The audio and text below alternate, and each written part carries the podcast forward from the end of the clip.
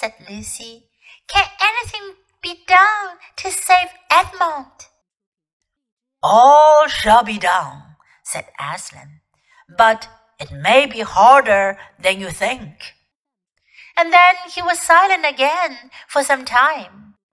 Up to that moment, Lucy had been thinking how royal and strong and peaceful his face looked. Now it suddenly came into her head that he looked sad as well. But next minute, that expression was quite gone. The lion shook his mane and clapped his paws together. Terrible paws, thought Lucy, if he didn't know how to velvet them, and said, Meanwhile, let the feast be prepared. Ladies, take these daughters of Eve to the pavilion and minister to them. When the girls had gone, Aslan laid his paw, and though it was velveted, it was very heavy, on Peter's shoulder, and said, Come, son of Adam, and I will show you a far off side of the castle where you are to be king. And Peter, with his sword still drawing in his hand, went with the lion to the eastern edge of the hilltop. There a beautiful sight met their eyes. The sun was setting behind their backs. That meant that the whole country below them lay in the evening light. Forest and hills and valleys and winding away like a silver snake the lower part of the great river. And beyond all this, miles away, was the sea. And beyond the sea, the sky full of clouds which were just turning rose color with a reflection of the sunset. But just where the land of Narnia met the sea, in fact, at the mouth of the great river, there was something on a little hill shining. It was shining because it was a castle, and of course, the sunlight was reflected from all the windows which looked toward Peter and the sunset. But to Peter, it looked like a great star resting on the seashore. That, old man, said Aslan, is Cair Paravel of the four thrones, in one of which you must sit as king. I show it to you because you are the firstborn and you will be high king over all the rest.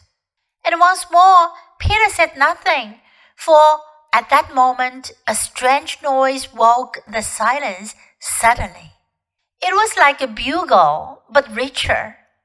It is your sister's horn, said Aslan to Peter in a low voice, so low as to be almost a purr. If it is not disrespectful to think of a lion purring. For a moment, Peter did not understand. Then, when he saw all the other creatures start forward and heard Aslan say with a wave of his paw, Back! Let the prince wing his spurs. He did understand and set off running as hard as he could to the pavilion. And there he saw a dreadful sight. The naiads and dryads was scattering in every direction. Lucy was running toward him as fast as her short legs would carry her, and her face was as white as paper. Then he saw Susan make a dash for a tree and swing herself up, followed by a huge gray beast. At first, Peter thought it was a bear. Then he saw that it looked like an Alsatian, though it was far too big to be a dog. Then he realized that it was a wolf, a wolf standing on its hind legs, with its front paws against the tree trunk, snapping and snarling. All the hair on its back stood up on end. Susan had not been able to get higher than the second big branch. One of her legs hung down so that her foot was only an inch or two above the snapping teeth. Peter wondered why she did not get higher or at least take a better grip. Then he realized that she was just going to faint and that if she fainted, she would fall off. Peter did not feel very brave. Indeed, he felt he was going to be sick. But that made no difference to what he had to do. He rushed straight up to the monster and aimed a slash of his sword at its side. That stroke never reached the wolf. Quick as lightning, it turned round, its eyes flaming and its mouth wide open in a howl of anger.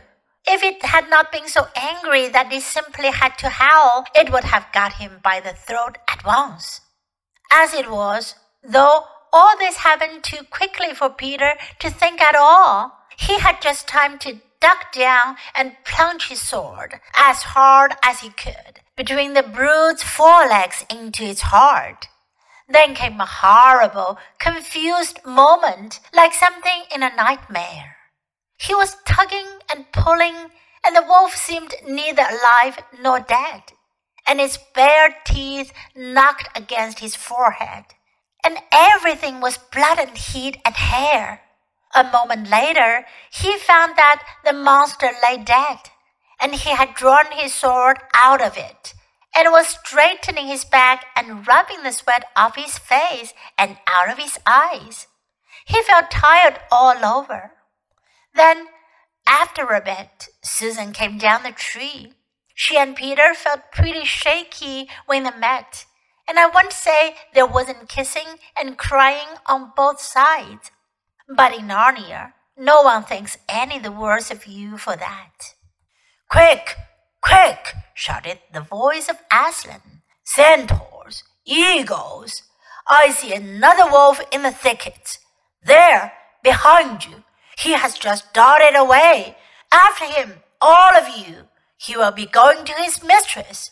Now is your chance to find the witch and rescue the fourth son of Adam and instantly, with a sound of hoofs and beating of wings, a dozen also of the swiftest creatures disappeared into the gathering darkness. Peter, still out of breath, turned and saw Aslan close at hand. You have forgotten to cling your sword, said Aslan. It was true. Peter blushed when he looked at the bright blade and saw it all smeared with the wolf's hair and blood. He stooped down and wiped it quite clean on the grass, and then wiped it quite dry on his coat. Hand it to me and kneel, son of Adam, said Aslan.